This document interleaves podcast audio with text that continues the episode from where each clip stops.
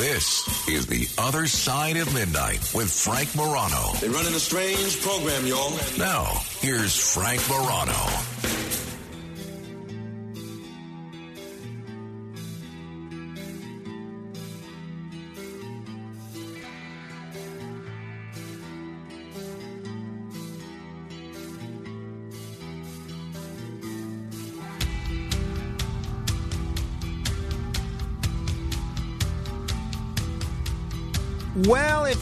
Are tuning into this program for a the first time, boy, are you in for a treat because it is our bi-weekly or depending on who you ask, our bi-monthly excursion into looking up and knowing what's what. That's right, it's Dr. Sky Night for the next hour.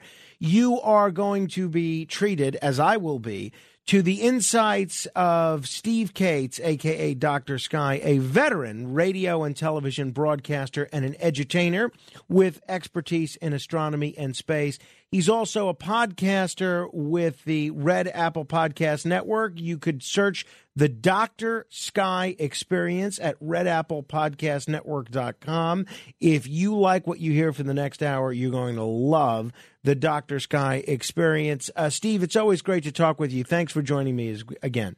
Well, good morning, Frank. Good to be here on another one of these adventures. And if I may take the liberty of calling the radio show here, what? The Infinite Side of Midnight. I love it. I love there it. Uh, I'll tell you, Infinite describes my confusion and frustration with. Uh, the U.S. government's explanation of these UFOs that we've shot down. So yes. uh, we spoke at length two weeks ago about the uh, Chinese spy balloon, and uh, thankfully that's been recovered. Hopefully, we get some good intelligence uh, over that.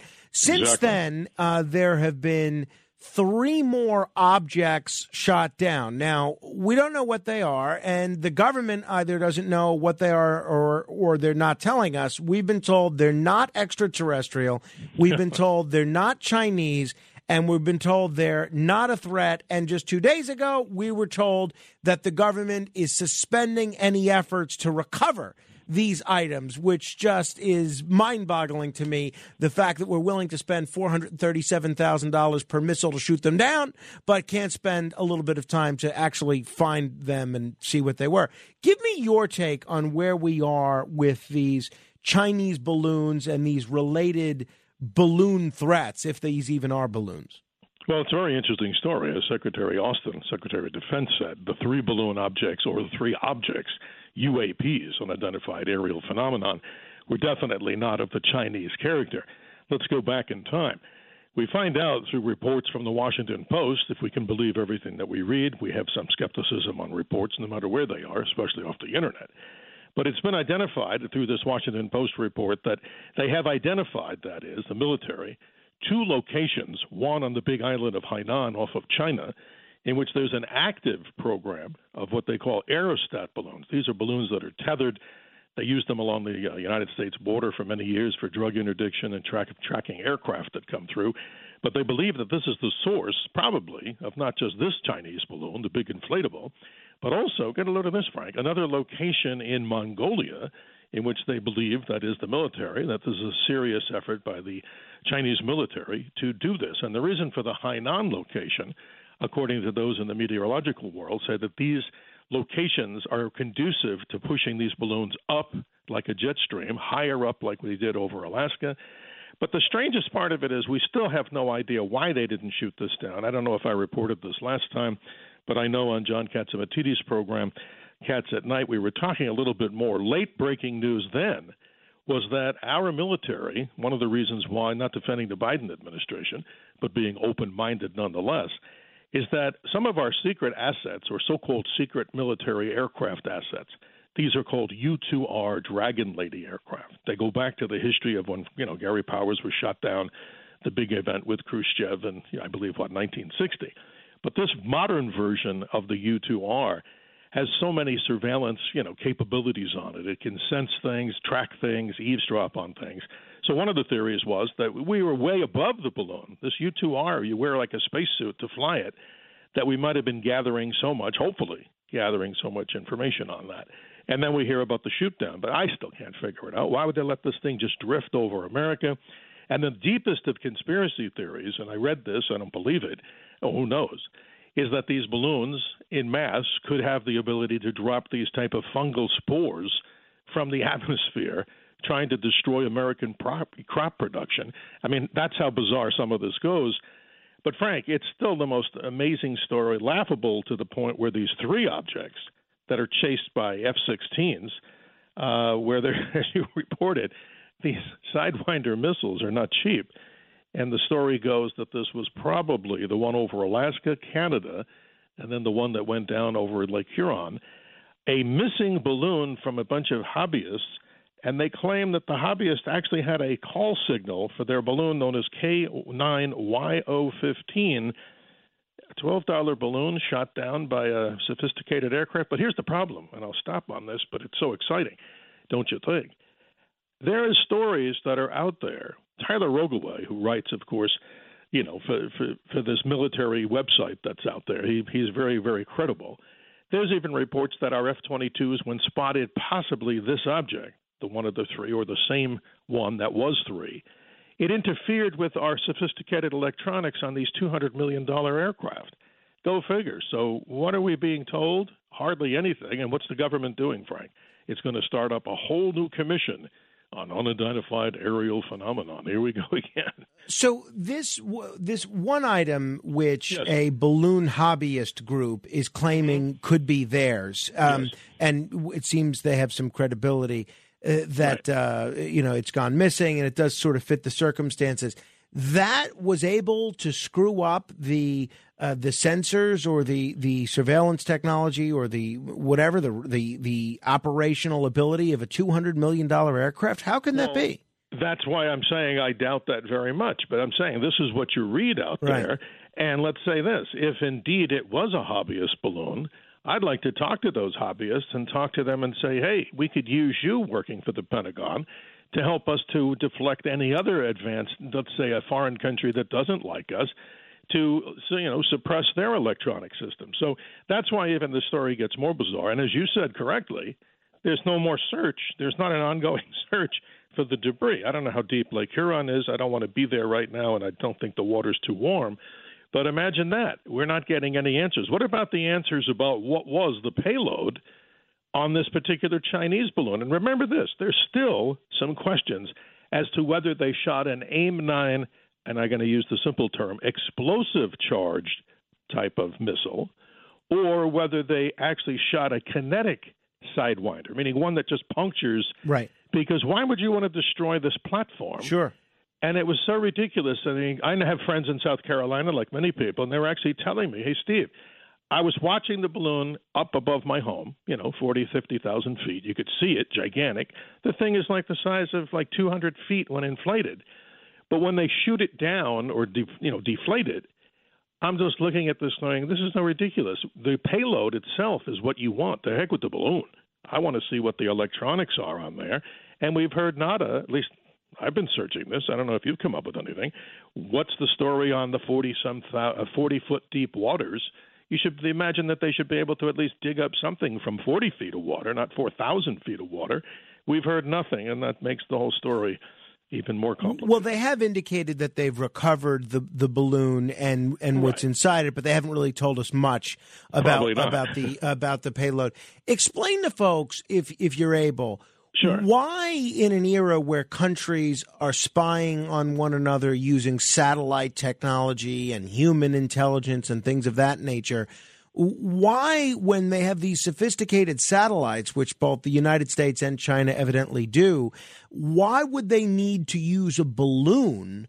To, to spy or, or do whatever to monitor uh, uh, other countries, wouldn't the satellites offer everything that the balloon could offer and more? Yes and no. And the, the yes part, if it is, you get the good resolution from a spacecraft. And again, they're talking about our spacecraft, let's say spy satellites or surveillance satellites. The NSA has the best answer. They won't tell us. But from altitude, let's say 200 or 300 miles up, allegedly the cameras are so sophisticated, and also with their ground penetrating radar, that they can actually resolve the headlines if you light a newspaper on the ground. But the answer that goes to the positive side of a balloon is that it loiters over an area for a longer time, and it also has the capability of eavesdropping on communications, mm. where a satellite in, in orbit would probably have a relative difficulty in trying to pick up as much of those you know signals that are coming from the ground. And again, this has been used for so long. As I mentioned in our last episode a couple of weeks ago, the namesake of the actually the the two F-22s that went up to shoot down the Chinese balloon, their call signs were Frank One and Frank Two, in honor of the Air Force Base that's just right behind my left shoulder right now, just by a few miles, Luke Air Force Base. Frank Luke Jr., who was the great Arizona balloon buster who shot down what anywhere from 14 to 19 of these German balloons in World War One. But it's so amazing. But the simple answer, I would think, is this: you have the ability to loiter for a long time if it's not shot down, and that begs the question: why wasn't this thing interdicted way over the ocean? And if it's not our airspace, well, we don't shoot it down unless it's over our airspace and considered a potential threat. This thing just had its merry way, and also people need to know that this balloon, the winds were not just favorable to the Chinese Communist Party. Allegedly, this balloon has the capability of doing some maneuvering. Mm. And where did it go? It went over Malmstrom Air Force Base, one of the most impressive Air Force bases. And Frank, not to go off into the UFO topic, but a long, long time ago, I've interviewed a gentleman named Captain Robert Salas, who was in charge out there of the, well, so much, and his MPs they reported seeing a blue light come out of the sky. And if people look up this incident, I believe in 1967, it allegedly came over each one of the military, you know, ICBM silos, shut down the nuclear missiles, and darted off into the sky. So it's obviously a very secret location. And the understanding that it continued, that is the Chinese surveillance balloon, over Kansas, where another in-ground ICBM, you know, cluster is, and also over Whiteman Air Force Base, the home of so many of the Amer- amazing B 2 quote stealth bombers. This is not by chance. Well, um, th- that is uh, wild, and it makes sense the way you explain sure. it. The the uh, last question I have about this whole thing, and then we'll give sure. people an opportunity to call in if they have questions. 800-848-9222. We're talking with Steve Kates. If you want to, uh, if you want to weigh in with anything we're talking about. Uh, so we were told after the Chinese balloon, the initial Chinese spy balloon, that we tweaked our sensors and tweaked our monitoring to uh, make them more sensitive and pick up these slow moving, smaller objects. And then uh, these objects, which were considered so inconsequential pre balloon that we didn't even have to know they were there, not only uh, are we able to spot them, but we're able to make the decision to shoot them down. Uh, my, uh, to me, it's a wildly inconsistent and just, uh, you know, absolutely inexplic- uh, inexplicable policy when it comes to these objects. I Go- agree. Going yeah. forward, mm-hmm. do we have any idea what our policy is going to be in terms of how to handle these sorts of objects? Well, I think we got spanked on this one, obviously, because if you look at some of the things that the Chinese government has written, I'm talking about the Communist Party their whole plan of trying to surveil there's a weakness here. Obviously, I'm not the only person saying this. I just agree with what I'm about to say here because, well, I'm agreeing with what I'm about to tell you. Apparently, they've found out that the middle ground is our weakness. In other words, we have the high ground in space where they have less sophisticated satellites than we do. That's the story. Ours are supposed to be the best in the world, developed by so many, you know, serious science and engin- scientists and engineers. But the middle ground is this altitude area, let's say, where aircraft, above where aircraft fly. Let's say jetliners no higher than, say, 45, maybe 50,000 feet for private jets if you happen to have one. But the point is, they've noticed, the Chinese, that this is a weak spot. And let's say this what if this just went unabated and you continued to send balloons like this? One of the gentlemen that we both know, and I say this posthumously, we're so sad to lose him, was Dr. Peter Vincent Pry and I know you've had some very interesting interviews with him, as sure. I have, talking about the threat of EMP. So what's to stop that balloon if we kind of just shrugged their shoulder, you know, just ignored this and said, "Ah, oh, you know, it's just another balloon. Uh, it's nothing. It's not really doing anything." The ability for anybody like that, meaning a rogue nation, to fly or sail something high up in the atmosphere with a small, low-yield nuclear device, they've found a weakness. And I don't know. I imagine, as you said, tweaking our sensors we need to have a much better ground to middle ground or, or middle space uh, you know area to track uh, objects. I think we're weak in that, and I hate to knock our own country on this, but I think it's pretty obvious. Uh, 800 848 9222. Larry is in Westchester. Larry, you're on with Steve Kates. Hello. Good morning, Hi, Larry. Has uh, anybody uh, asked the government if the pilots took photographs or videos of the three unidentified objects before they shot them down? As Yes. far as I can tell, there's no information on photographs of these items.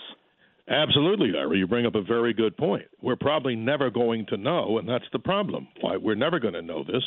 But allegedly, on these F-16s, they carry these very sophisticated electronic pods that have the ability to track and sense in the infrared, in the visual spectrum, and they also have the ability to do a lot of other things. Maybe to jam. These are pods. You see them on the sides of the under un, underbelly. Uh, they're called stores on these aircraft. No, I haven't heard anything, Larry, and Nobody's it's amazing. asked. Right. any of these I haven't heard one either. Not one news person has asked the president, the Yes. president's press secretary, or the Sure. spokesman from the Department of Defense, where are the photographs? Nobody has asked about these things. Larry, I'll tell you what I think in conclusion. Excellent question. Really right on, Frank, but I got to add this. If anybody, the 9th Strategic Reconnaissance Wing, which has been home when the U 2s, I mean, when the SR 71s would fly, we knew all these people that ran it. But I think the best answer, Larry and Frank and everybody listening, is that we need to find out what those U 2 are. Well, we'll never know. What the U 2 are, uh, Dragon Lady with those sophisticated sensors, they flew above. They're capable of flying above the balloon and if they were interdicting and you know carrying on and listening in on the transmissions, remember that payload. It's what what was it trying to do? It just doesn't have a tape recorder, so they think they're going to get back the surveillance platform and then unload it and say, "Oh wow, look what we found." It was probably I don't know this, but probably transmitting up to satellites in space.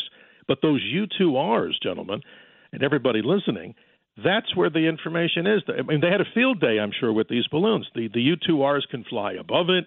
They probably got whole 360 dimensional views of this, listened in, jamming ability, all kinds of synthetic aperture radar. But uh, you're right, Larry. Uh, I haven't heard anybody ask that question to anybody in authority.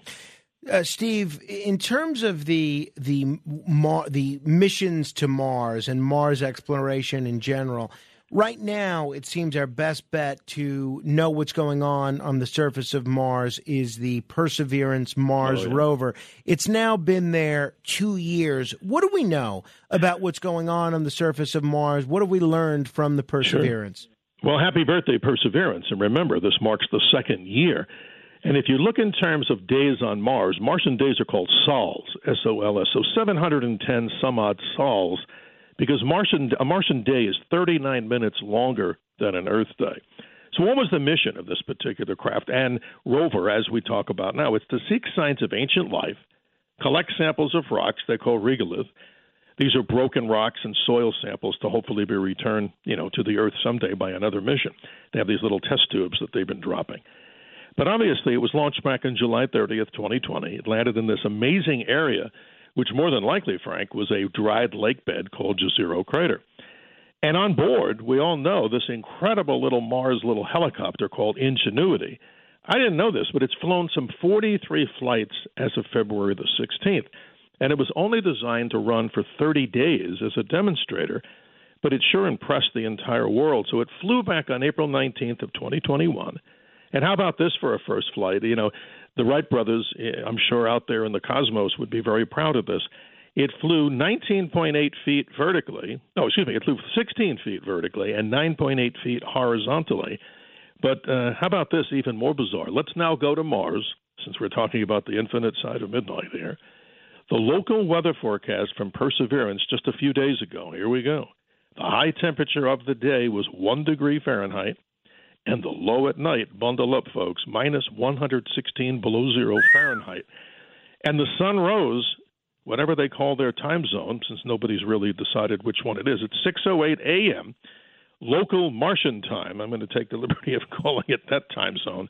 And sunset was at 6:37 p.m. local Martian time. But think about it, Frank. If you and I and the listeners were about to take that infinite journey beyond midnight, get set for an eight to nine month journey, we'd probably be traveling 24,000 miles an hour.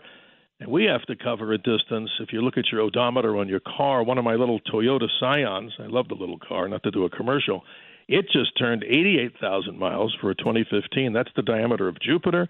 But in this case, I'd have to hope the Scion would last forever because you'd have to cover 300 million miles just to get there.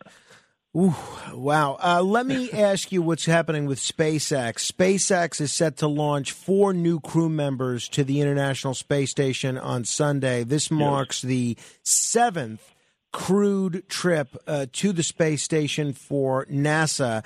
And it's clear that uh, SpaceX is um, only further investing in their efforts to uh, explore space in the private sector and their opportunities to partner with NASA in the public sector. What do we know about this uh, upcoming SpaceX mission? Well, it almost seems like it's routine, don't you think, Frank? I mean, you look at the actual spacesuits that they have, they look like really designer clothing. The helmets don't look like the bulky ones of Apollo. But this is, as I say, routine, and, and obviously there's always you know dangers of going to space. So this particular Crew Dragon mission, the whole the whole spacecraft is just so amazing. I mean, I've never been in one. That would be wonderful to take a tour or a mm. virtual tour. I'm sure it's on the internet. But it's so spacious. It's like a wraparound, you know, all these computer monitors. There's a lot of room to move around in there. So they're going up to the International Space Station, but there's not a lot of happiness on part of the cosmonaut or cosmonauts that are on the International Space Station because one of their Soyuz spacecraft, they've detected a leak, and that unfortunately is going to prevent them from coming back to Earth as soon as they had wanted to. But in all due respect to the Russian Soyuz, we have to say accurately, it's been one of the most reliable space ferries. But what SpaceX has done, Frank, is just so amazing. And again, I don't work for them, but I sure. surely support them. I'm just so amazed every time I hear this.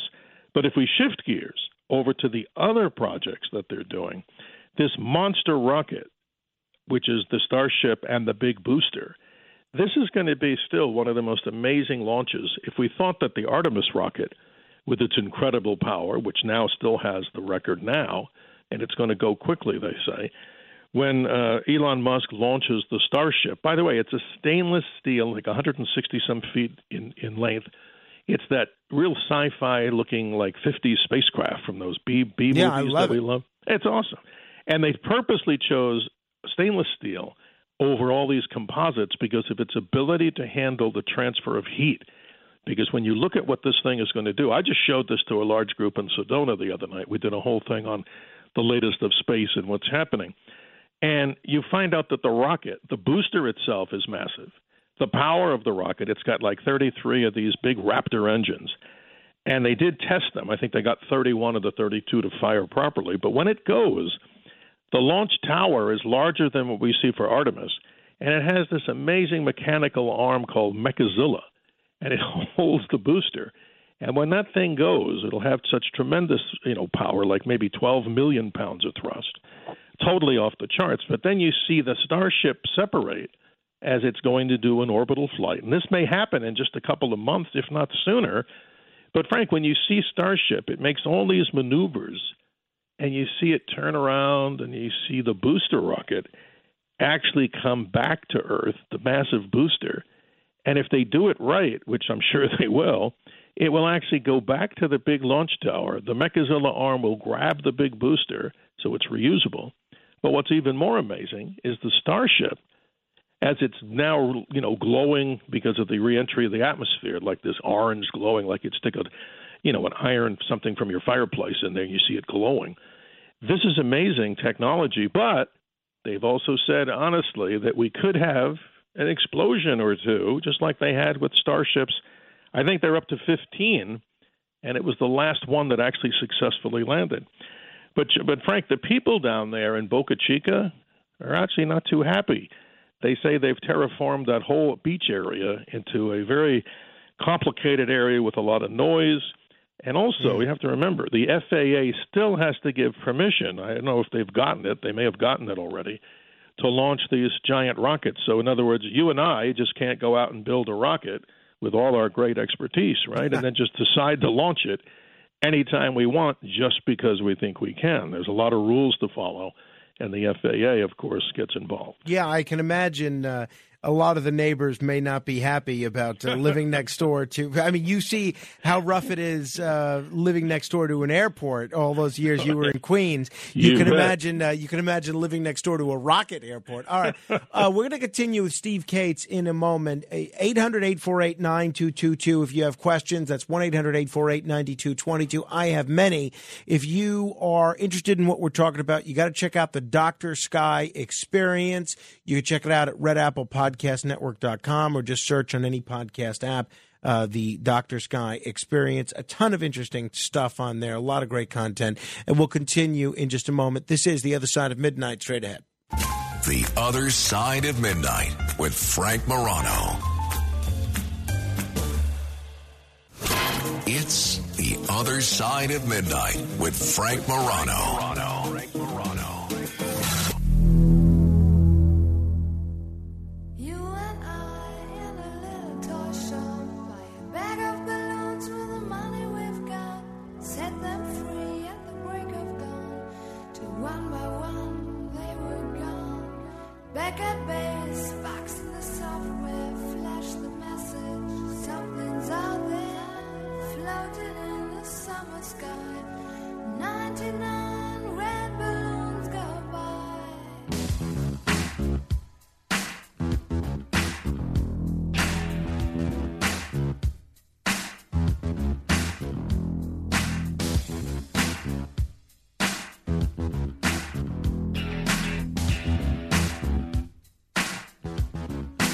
99 Red Balloons. You know, the inspiration for this song, believe it or not, was actually a newspaper article from the Las Vegas Review Journal about five high school students in 1973 who played a prank to simulate a UFO by launching 99 balloons. And uh, now, if they would try to pull that these days, we would shoot them all down without any pretense of going bothering to look for them afterwards. Uh, we're spending the hour with Steve Kates, aka Dr. Sky, a veteran radio and TV broadcaster, and uh, you can hear his podcast, The Dr. Sky Experience. There is simply nothing like it. We're going to take your questions in a moment at uh, 800 848 9222. That's 1 800 848 9222. Steve, uh, there has Yes. been some asteroid news since last we spoke. You know, I am perpetually uh, scared of an, an asteroid putting us into either dinosaur territory or science fiction film territory. E- evidently, there's this new space radar that's going to hunt planet threatening asteroids. And uh, there was this other oddly shaped asteroid that was once considered an impact risk for Earth that raced past the planet. Where are we on the asteroid front these days, Steve?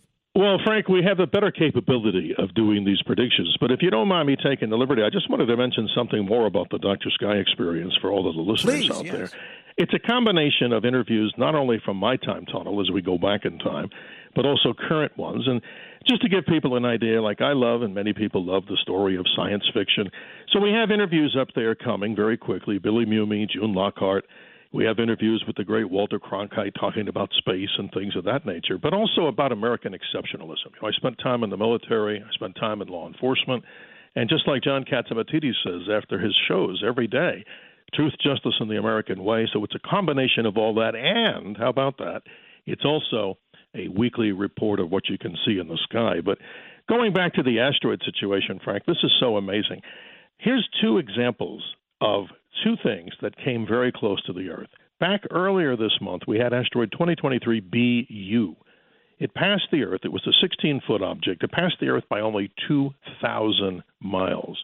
So that's just about a little more, a little more than what the, a little less, I should say, than the distance that you and I are now. I'm in Phoenix.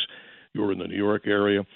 And that was amazing that it even was detected so much ahead of time. But the most amazing one is this little tiny asteroid called 2023 CX. It was discovered seven hours before it was going to make some sort of a splash over the Earth. Remember, it's only three feet across, which is still big. But the astronomers actually gave a prediction to when and where this would be. Imagine this if we told you tonight, at a certain time, look in the sky and look over here, and guess what? My prediction and yours would be accurate. We might be able to sell tickets in a big arena if we had this right. So the astronomers predicted that it would show up over Paris and over the English Channel at 3 a.m. their local time. Frank, it showed up at 2:59. Not a bad prediction. So we're getting better at these predictions because of two things: the ability to source these objects out with these mega megapixel television uh, telescope and cameras, and the ability to calculate. The calculations is not as difficult. I don't know how to do them. The listeners probably don't, but the scientists that do this, the greatest tool in their arsenal is now to have the ability to have these gigantic cameras that can search the skies, and then they go into the mode of orbital planning and orbital mechanics. But don't you think isn't that amazing that we can actually predict to the to a good amount of accuracy, good amount of accuracy, when and where these things might come? We need that. Oh, no, no doubt about it. I'm with you on that. 800 848 9222. We're going to get to uh, people's calls in a second, but you alluded to one of the things that you uh, focus on in the Dr. Sky experience, which is telling people what they can see in the sky. Anything in the sky these days that's worth checking out? Well, Frank, we have like a Super Bowl event if you're in the world of astronomy. Here it is. Tonight, on the true Washington's birthday, if your skies are clear, wherever you're listening to this show, the other side of midnight, take a look right after sunset.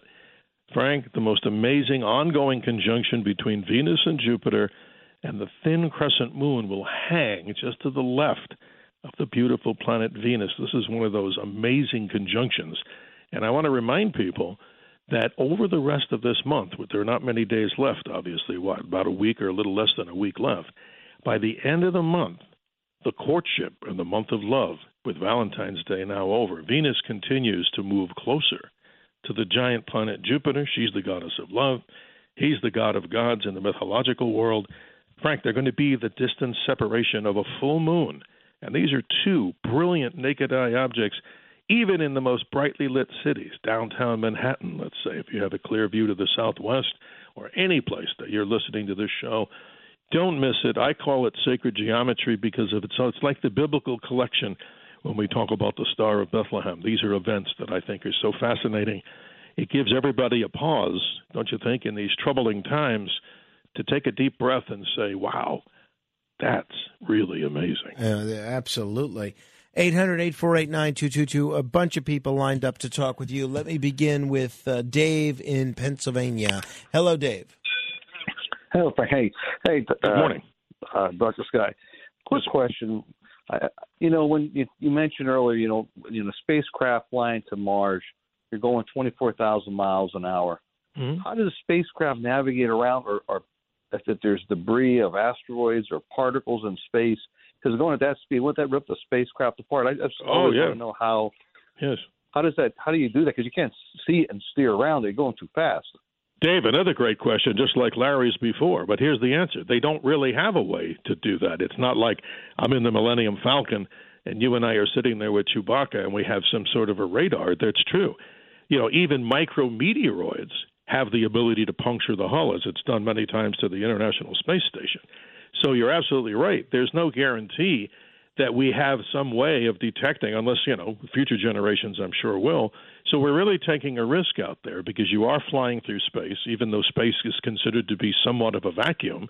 How right you are, Dave, that there's so many particles out in space. It doesn't take much, but I would hope they have some kind of sense of knowing if it's a big one, like a couple of hundred miles in diameter, which would be an asteroid. But you bring up a good point. I don't think there's any real easy answer to that one. Thank you, Dave. 800 848 9222. Joe is in Queens. Hello, Joe. Hi, Steve. I just want to bring up Good two morning. things. Yeah, how you doing? Uh, first, uh, Thank you. ha- has NASA used, like, say, some of the desert terrain or below the sea terrain or Antarctica to to test some of their uh, uh, simulate space to a degree? Yes. That would be my first question.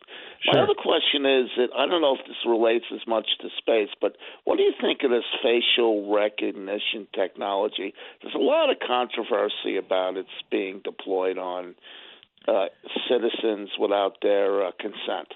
Well, I think we'll take the for the first part of that. The easy part of that is, Joe, and again, good morning. Looking at these locations around the world, we started off here, right up in northern Arizona, with the Apollo astronauts when they were actually training to walk on the surface of the moon. because up there, just to the east of Flagstaff, is a big lava field, and it simulated as much as we could of the lunar surface. But they've also done this in other places, in other desert regions, where they have a small rover. And I don't know, Frank, I can't remember the year and Joe, but we were a part of an event with media to go to the University of Arizona. And as one of the landers, there's been so many, they had a full scale, as if you went inside the building, of the actual terrain that they imaged from space where this rover would be going. And as it supposedly landed, they then showed you how this thing was moving. But on the second part, Joe, I'm very concerned about this whole facial recognition thing. I mean, I like technology, but again, that's probably for another subject, right, Frank? Uh, another time. Uh, yeah. It's become overwhelming to the point where hopefully people will wake up and recognize that uh, there has to be, I think, some simple limitations to this stuff.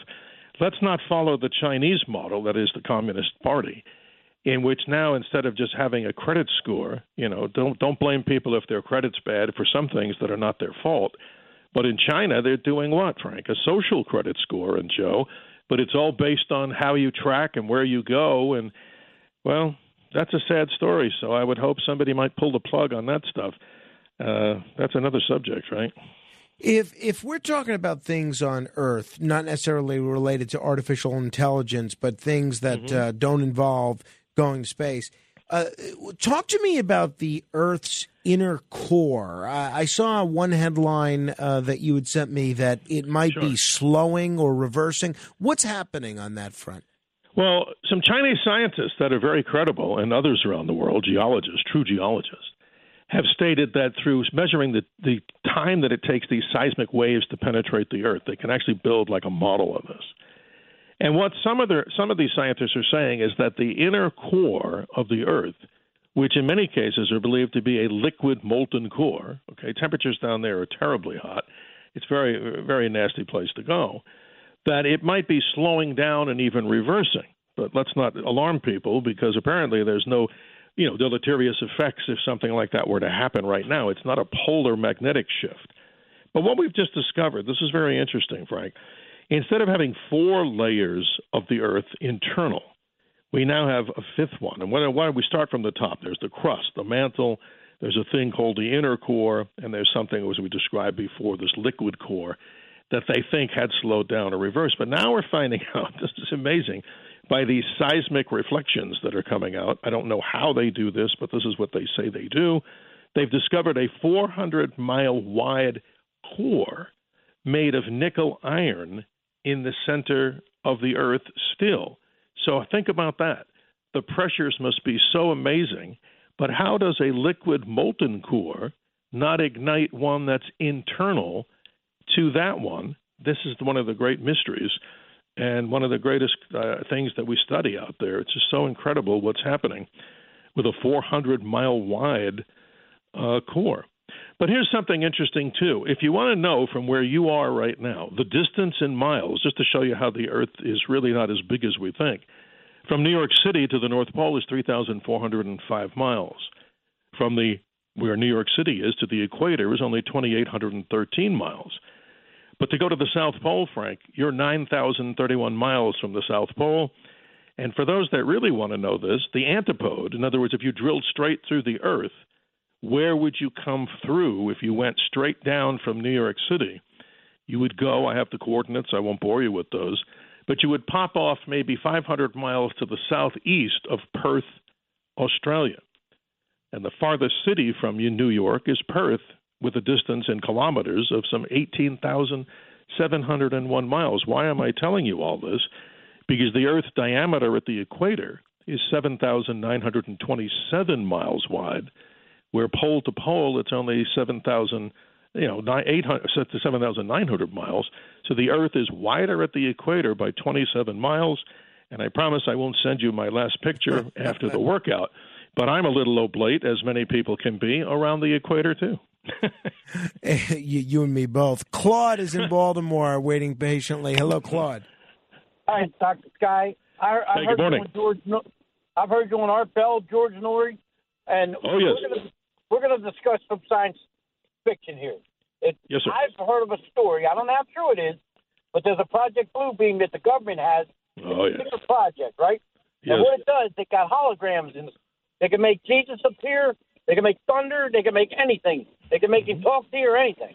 And Uh-huh. and I know you, some people think I'm crazy when I tell you this, but they can make fake UFOs appear and and like they shoot them down and everything, and they really ain't doing nothing. Claude, you're absolutely right. There is such a theory out there. It's not me that proposed it, but I can tell you right now from our coast friends.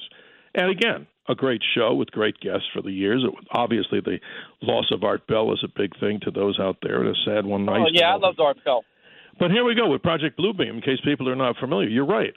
We could create with this whole I don't know a, a false flag operation to diminish religions in the world and try to send you know show us that alien spacecraft have arrived and it would be a whole way to bring everybody together but it would be kind of a contrived and organized effort in which all the information that was coming through it almost sounds like the balloon story in a way frank we don't hear the truth on that but this is something even more bizarre, Claude, but uh, people need to look it up. I mean, just for whatever your belief system is, it's Project Bluebeam. It's kind of an interesting concept. Uh, let's hope it's not real.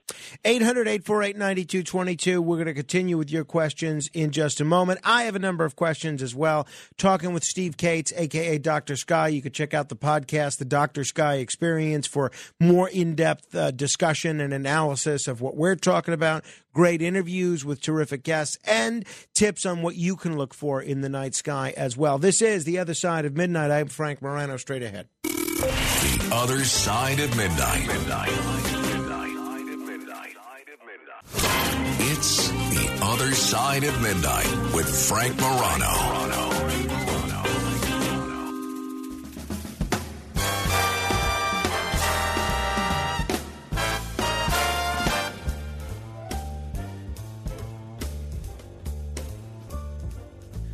Well, it's a marvelous night for a moon dance with the stars up above in your eyes.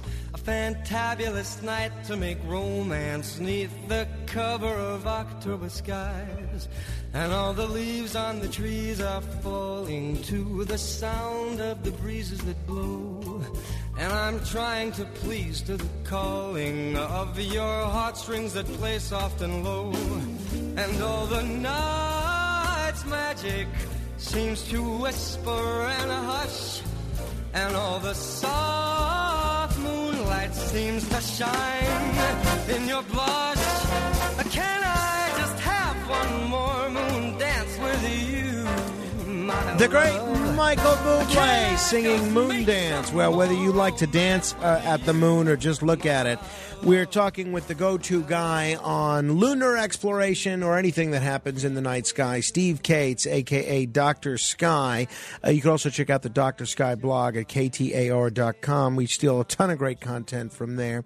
Steve, uh, a couple of weeks ago, the whole world, seemingly, at least the whole continent, was a buzz with discussion of the green comet, Comet ZTF. And uh, apparently, there are still images that we're seeing uh, from this green comet, including uh, some images courtesy of Artemis 1. What, uh, what can you tell us about this uh, Comet ZTF, the so called green comet?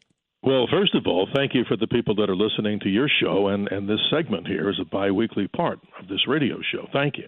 But the point is, not to jump all over this, so many in the media got this wrong. As I mentioned before, I'm watching one of my local television stations one night doing some work, and they're saying, and I quote, Tonight's the night to see the green comet. Step outside from 1 a.m. and look up. Well, Frank, the comet was never that bright. City dwellers would have almost an impossible uh, chance. I to see it. looked. I looked Yeah. as soon as I got off air. I looked uh, in depth, and I, I didn't have any luck.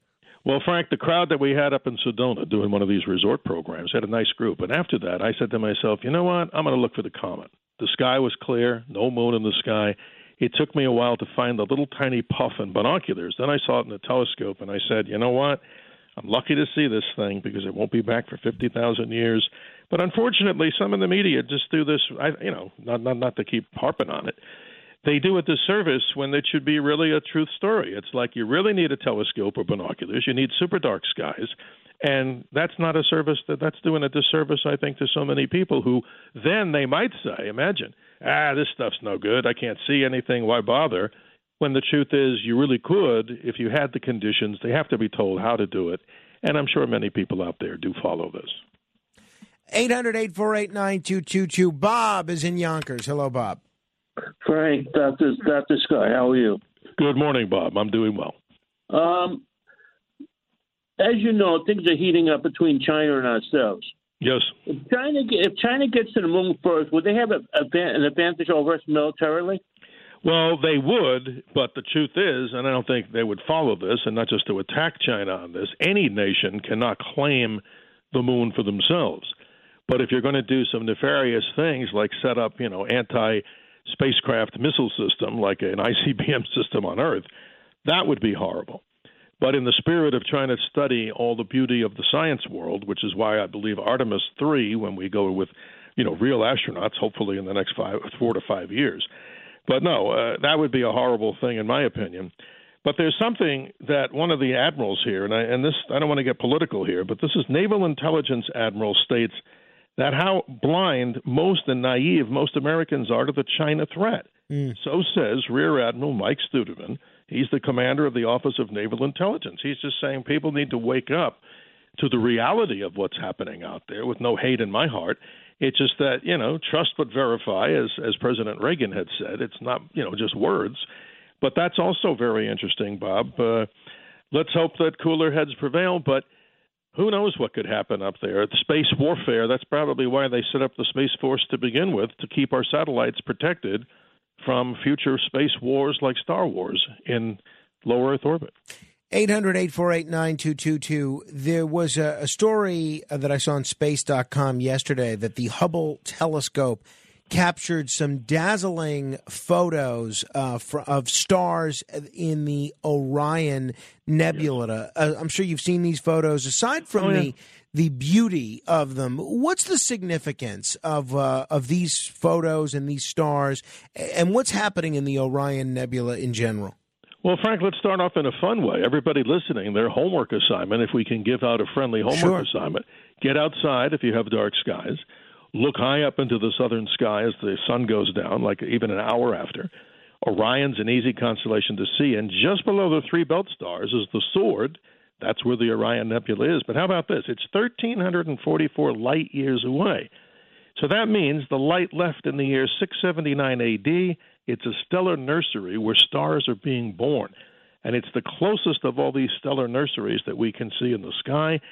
One edge of that little nebula, if you're looking at it as the smudge, is allegedly anywhere from 12 to 20 light years across. So even if we could travel at light speed from one side of the Orion Nebula, you would take it would take allegedly 12 to 20 years of light speed travel. But what we're seeing with these images from Hubble, I watch the, the, the nebula pretty regularly in a telescope.